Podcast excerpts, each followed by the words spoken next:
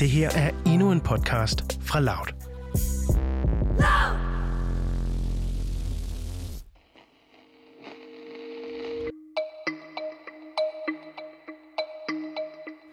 En kurdisk kvinde, klædt i en armegrøn militærskjorte og et armegrønt tørklæde rundt om håret, ser sig over skulderen. Hendes ansigt er beskidt, og det er ikke rigtigt til at bedømme, hvor gammel hun er. Måske i 40'erne. Panderynkerne mellem øjenbrynene er dybe, og hendes blik er på en gang trist og stålfast. Hun står på ladet af en hvid pickup truck, hvor hun bemander et stort maskingevær. Sammen med sin enhed, kun bestående af kvinder, sørger hun for sikkerheden til en demonstration i det nordøstlige Syrien, helt op af den tyrkiske grænse. Her demonstrerer folk mod den tyrkiske invasion, som begyndte to uger tidligere, og dannelsen af en såkaldt tyrkisk sikkerhedszone inde på deres territorie.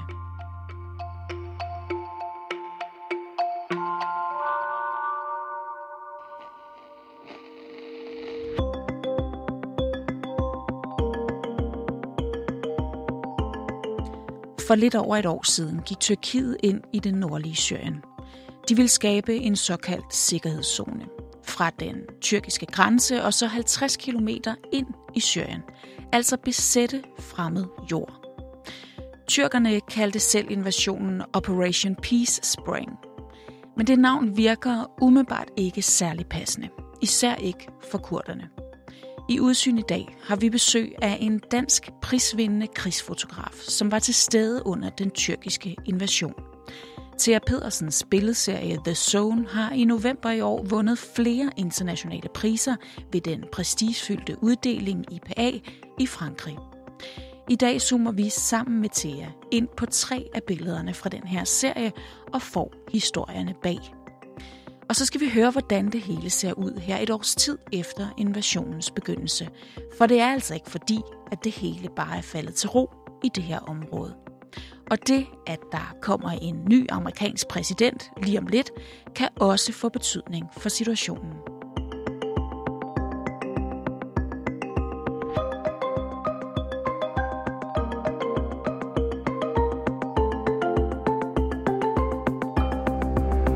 Du lytter til Udsyn. Din vært, Christine Randa. Vi er til en demonstration øh, i Kamishli, som er hovedbyen i det nordøstlige Syrien. Og øh, her møder jeg øh, blandt andet den her øh, kvindelige øh, politienhed, som er med til at øh, beskytte demonstranterne. Og demonstranterne, de består primært af en masse gamle kvinder, øh, også unge kvinder. Jeg ser også en masse børn, og øh, de demonstrerer selvfølgelig imod den tyrkiske invasion, som er blevet indledt 14 dage tidligere. Den her kvindelige politienhed, som Thea Pedersen her omtaler, er en del af den kurdiske militærenhed YPJ, som er en hel brigade, der kun består af kvinder. YPJ, det er den, en, øh, en gren af den kurdiske milits, som opererer i Syrien, som har været med til at nedkæmpe islamisk stat, og de har kæmpet side om side med den øh, internationale koalition. Og det, der er det særlige ved YPG, som er den overordnede græ, eller den overordnede navn på den her milits, det er, at der er en, en underafdeling, som, hvor det kun er kvinder, der opererer. Og, øh, og YPJ øh, har, så også et, øh, har så også deres egne enheder inden for politiet, og det er så blandt andet øh, det, som den her kvinde på billedet er en del af. Og der, det, der er med øh, ikke kun kvinderne, men YPG, øh, hele militsen og, og kurderne i Syrien i det hele taget, er jo, at de er ekstremt patriotiske, og de tror ekstremt meget på, at de har krav på det her land øh, og for deres sag. Og i forbindelse med den her demonstration i Kamishli, der taler Thea med lederen af den her kvindelige politienhed, 34-årige Heval Helin. Thea spørger hende om alt det, som de, altså kurderne, har kæmpet for de seneste fem år, deres territorie og rettigheder, om det nu er gået helt tabt på bare 14 dage, efter at tyrkerne er gået ind i det nordøstlige Syrien. Og til det svarer hun. Vi kommer aldrig til at forlade det her land. Øh, alle familier i det her område har martyrer øh, har alle haft, de har alle mistet nogen. Og vi kommer aldrig til at forlade det her land frivilligt, og vi kommer til at kæmpe til, til sidste blodstråbe. Og apropos netop martyrer og ofre, så var der to drenge ved den her demonstration i det nordøstlige Syrien, som gjorde særligt indtryk på Thea. Øh, den ene dreng, han har måske været 10-12 år, stod faktisk foran et foran selve demonstrationen. Og hans udtryk var, ramte mig bare. Øh, han står i en kakifarvet skjorte, og han holder et af de her mange skilte, som alle demonstranterne har, øh, som viser deres martyrer. Øh, og har et meget vredt udtryk i ansigtet af en 12-årig dreng at have alvorligt, øh, samtidig med, at han står og laver et øh, fredstegn. Og så hæftede jeg mig især også ved en anden dreng, som var øh, i fuld uniform. Igen, han var kun 10-12 år. Og det er jo noget, som især vi her i Danmark er ikke vant til at se børn i militæruniformer. Øh, det havde han på. Og han stod også med et skilt, øh, som øh, havde en martyr øh, øh, et afbilledet på det her skilt. Og på et tidspunkt krakelerer han også. Han er i kontakt med nogle voksne, og på et tidspunkt krakelerer han øh, og begynder ligesom at græde. Og så mander han sig op igen, og så ender han med ligesom at gå afsted med, med, med det her skilt af martyren, som formentlig har været en fra hans familie øh, over skulderen. Og til at forklare generelt stemningen i byen sådan her. Da vi var der på det her tidspunkt, man kunne virkelig mærke vreden og skuffelsen øh, hos befolkningen. Og øh, det, som vi jo hørte igen og igen, forståeligt nok, det er jo, at øh, YPG har jo kæmpet siden om siden med øh, den internationale koalition, deriblandt også Danmark, for at øh, nedkæmpe islamisk stat. Øh, det er jo også dem, som i øjeblikket holder en masse IS-fanger øh, indspærret, øh, og en masse kvinder og børn øh, holdt inde i nogle forskellige lejre. Men de får jo ikke meget støtte fra hverken USA eller Vesten i det hele taget. Nej, fordi da den tyrkiske præsident Erdogan beordrede sine tropper ind over grænsen til det nordlige Syrien, hvor kurderne har boet i århundreder, der vælger den amerikanske præsident Trump at trække sine amerikanske soldater ud af det nordlige Syrien og lade dermed kurderne, deres allierede, i stikken. Noget, der skabte et rammeskrig i hele Vesten dengang. Og det fik endda Trumps daværende forsvarsminister til at forlade sin stilling i protest til at lade os gå videre til det næste billede, du har taget med i dag. Prøv lige at, prøv lige at beskrive det. Det er et billede, hvor otteårige Sara ligger i en hospitalseng. Og øhm, Sara, hun har noget forbinding om den ene hånd, og der er et dræn, øh, der går ind i hendes arm. Og så kan man se, at hendes øh, venstre ben er i gips, og øh, hendes højre ben, det mangler simpelthen. Man kan se, at hun har fået amputeret sit højre ben, øh, og samtidig så er hun omgivet af store lyserøde øh, bamser og dukker. Hun ligger og kigger ind i en telefon. Hun ligger og knuger nogle øh, pengesedler i hånden. Og så sidder hendes mor øh, foran og holder hende i hånden, mens hendes far står øh, nede for, for enden af sengen. Og hvad er historien bag det her billede?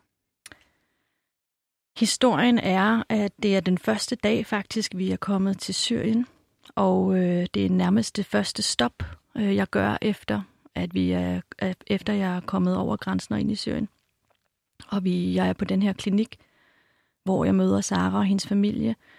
Øh, de fortæller mig, at øh, to dage efter, at Tyrkiet har startet deres offensiv, øh, er der en øh, mortergranat, der falder ned, stort set foran deres hoveddør.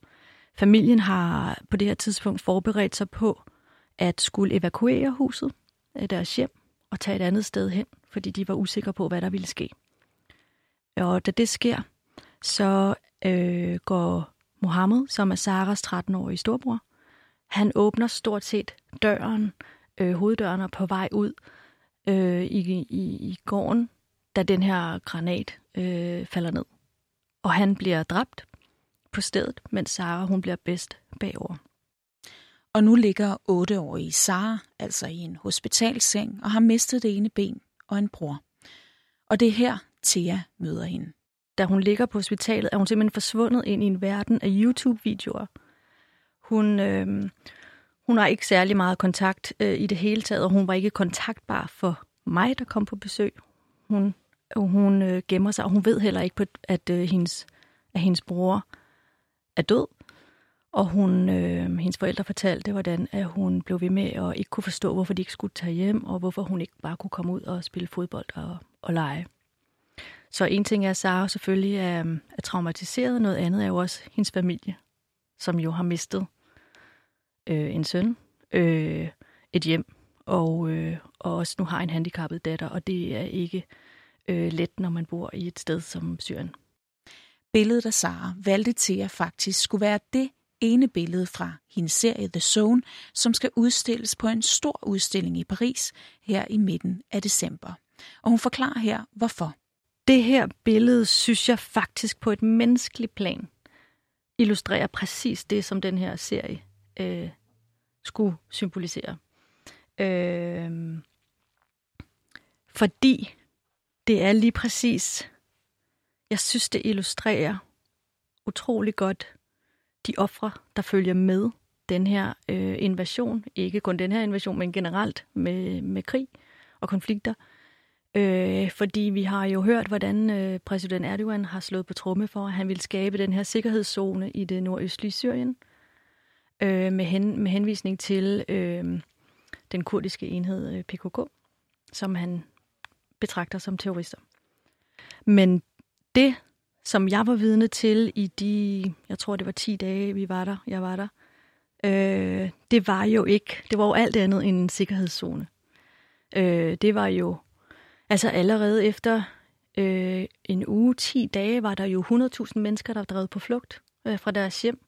Og det er jo folk, der har været på flugt måske allerede en gang før, to gange før, måske tre gange tidligere inden for de sidste par år. Så endnu en gang skulle de flygte fra deres hjem. Øh, og det jeg så var jo død og ødelæggelse, og den her dominoeffekt af kaos og panik, og folk, der ikke aner, øh, hvad deres fremtid kommer til at, til at indeholde. Og man kan sige, at øh, det ved alle, at dem, som er de øh, største ofre i krig og konflikt, det er jo altid børnene. Og derfor synes jeg, Sara, hun illustrerer ekstremt godt øh, den situation. Lad os gå videre til det sidste billede, du har med i dag. Et billede af et andet offer. 23-årige Malek Saad ligger på det her billede på et øh, hospital i Kamisli i en hvid hospitalseng med en blå blomstret pude under hovedet. Hans overkrop er bar, begge hans underarme er pakket ind i hvide forbindinger, og huden i hans ansigt er tydeligvis blevet ætset af et eller andet. Thea, hvad er det, der er sket med Malek? Ja, det du faktisk ikke kan se på det her billede, det er jo, at hans øh, venstre lov også er indbundet i, i gase, og hans venstre øh, fod, hans højre fod, er indbundet i gase eller gips. Øh, så da jeg først ser øh, Malik i den her hospitalseng, øh, hvor han også har lukket øjne, der for mig mm, fremstår han lidt som sådan en, en mumie, øh, faktisk. Øh, men, øh, og i starten kan jeg ikke komme til at tale med ham, fordi han har ikke kræfter til det. Men øh, efter noget tid på hospitalet ender vi med at komme ind og tale med ham. Og som jeg husker det, så er det faktisk altså gennem hans bror, for, øh, som fortæller, øh, hvad der er sket. For jeg husker det som om, at han ikke havde særlig mange kræfter til faktisk at fortælle selv. Men det, at vi kan forstå af hans historie, er, at han har været med i en konvoj øh, få dage efter invasionen blev indledt fra Tyrkiet. Og så har han været med i en konvoj, som skulle være en øh, civil konvoj. Der har også været ambulancer, der har også været journalister i den her konvoj, og selvfølgelig en masse civile. Han, øh, vi får at vide, at han ikke selv er soldat, at han selv har været civil. Og de skulle ligesom assistere øh, nogle af soldaterne, som var op ved Ras Al som var der, som var udgangspunktet for invasionen eller offensiven. Øh, men under den her konvoj, konvoj eller den her konvoj, bliver simpelthen beskudt af øh, tyrkiske øh, luftangreb. Og øh, jeg mener, det er mellem øh, 10-11 mennesker, der faktisk bliver dræbt. Øh, der er også nogle øh, lokale journalister, der bliver dræbt. Øh, jeg ved, der er også nogle internationale journalister, der er med i konvojen. Øh, og der er omkring, øh, som jeg husker det, det 50 eller 60 i hvert fald, der bliver såret øh, i den her civile øh, konvoj. Og de skader, Malik har pådraget sig under det her angreb, fortæller os umiddelbart noget om de midler, den tyrkiske hær har brugt under invasionen. Det, man kan se med hans ansigt, er, som du sagde, hans ansigt er, ja, det er lidt ubeskriveligt faktisk, fordi det er en blanding af, af sort, og det er afsvedigt, øh, og øh, der var de her beskyldninger om, at Tyrkiet har brugt øh, hvid fosfor i deres luftangreb. Øh, kan du forklare, hvad hvid fosfor er? Jamen, hvid fosfor er, øh, øh, hvad jeg kender til det, en, øh, en ammunitionsform, en, en, øh, et, øh, som man bruger blandt andet som til at lægge røgslør ud. Altså det skaber blandt andet en masse røg, som man kan avancere militært, øh, når man har smidt nogle af de her øh, øh, røgbomber eller hvidfosforbomber luft, fra luftangreb. Men det, men det, øh, det udmærker sig også ved at øh, brænde selvantænde øh, i kontakt med luft, og dermed også, når det rammer huden. Øhm, og det er derfor, at øh, de læger, vi mødte, og nogle af de ofre, som øh, jeg mødte på forskellige hospitaler, øh, havde nogle meget markante øh, forbrændinger. Og øh, de læger, jeg talte med, sagde, vi kan ikke identificere dem, men, men vi har aldrig set sådanne skader før. Og det her, det viser med al tydelighed, hvad kurderne var og er oppe imod, uden ret meget hjælp. De er jo oppe imod en kæmpe her, øh, en af NATO's største. Og man kan sige, at det her med øh, anklagerne om brugen af hvid fosfor, og, øh, det viser jo også, hvad det er for en overlegen magt, øh, de står overfor. Altså, de kan jo bruge luftrummet, øh, og det er jo noget, som, øh, som øh, YPG-militsen og, og, og kurderne i nordøstlig Syrien, det har de jo ikke til rådighed. Så jeg lige her til sidst, så lad os lige prøve at, at se på, hvordan situationen ser ud lige nu, fordi de her billeder, de er jo blevet taget for et års tid siden. Øh, hvordan er situationen i det her område nu? Altså har Tyrkiet for eksempel fået skabt den her sikkerhedszone, som de kalder det? Ja, det har de jo faktisk. Og øh, det fik de jo i princippet gjort ret hurtigt. Øh, det viser jo også den overlegenhed. Øh, kurderne havde ikke så meget valg. Altså, vi havde USA, der havde trukket sig ud. Øh, der var ikke nogen til at støtte dem. Så der er blevet etableret en form for bufferzone. Jeg vil ikke kalde det sikkerhedszone, jeg vil kalde det en bufferzone.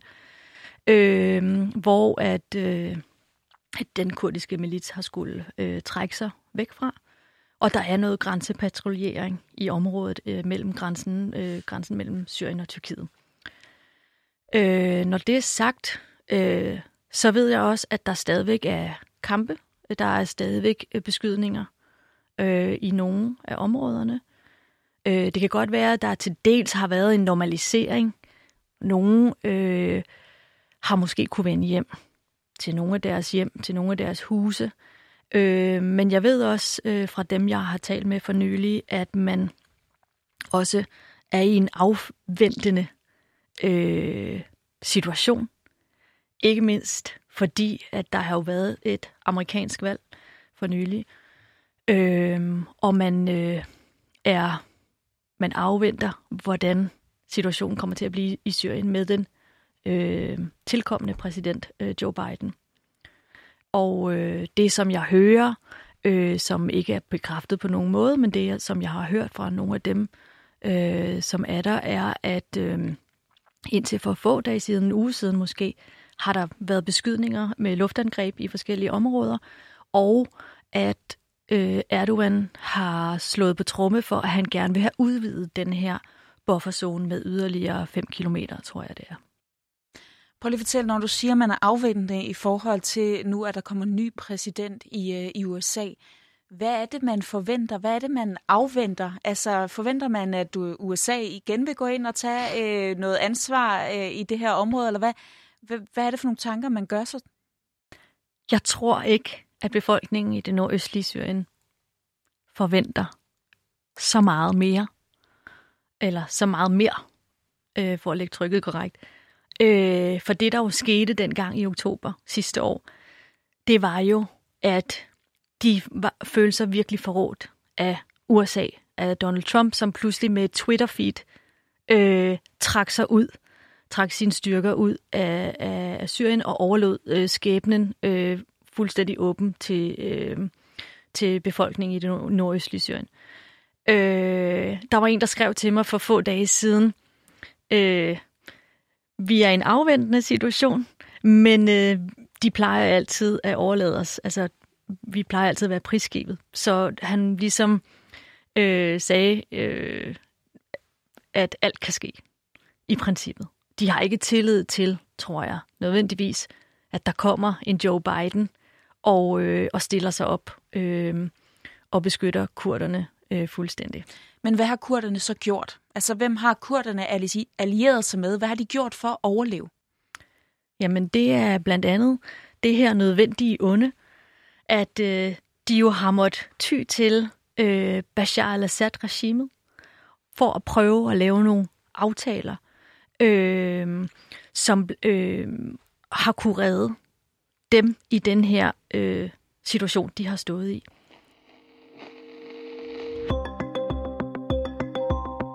Så kurderne har måttet give afkald på nogle af deres rettigheder og har måttet samarbejde og dele som noget af deres territorie med det forhatte syriske regime, som kurderne ellers de seneste årtier har kæmpet for selvbestemmelse fra. Kurderne er ikke længere herre i eget hus. Det har de måtte give afkald på for at overleve.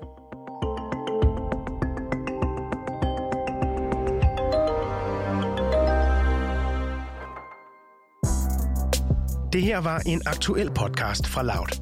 Hvis du godt kan lide at følge med i samfundsdebatten, men ikke kan holde ud og se debatten på DR2, så prøv i stedet vores debatprogram, Touché. Her tager Cecilie Lange og Kevin Sakir aktuelle emner op på en nysgerrig og undersøgende façon. Søg på Touché, der hvor du finder din podcast.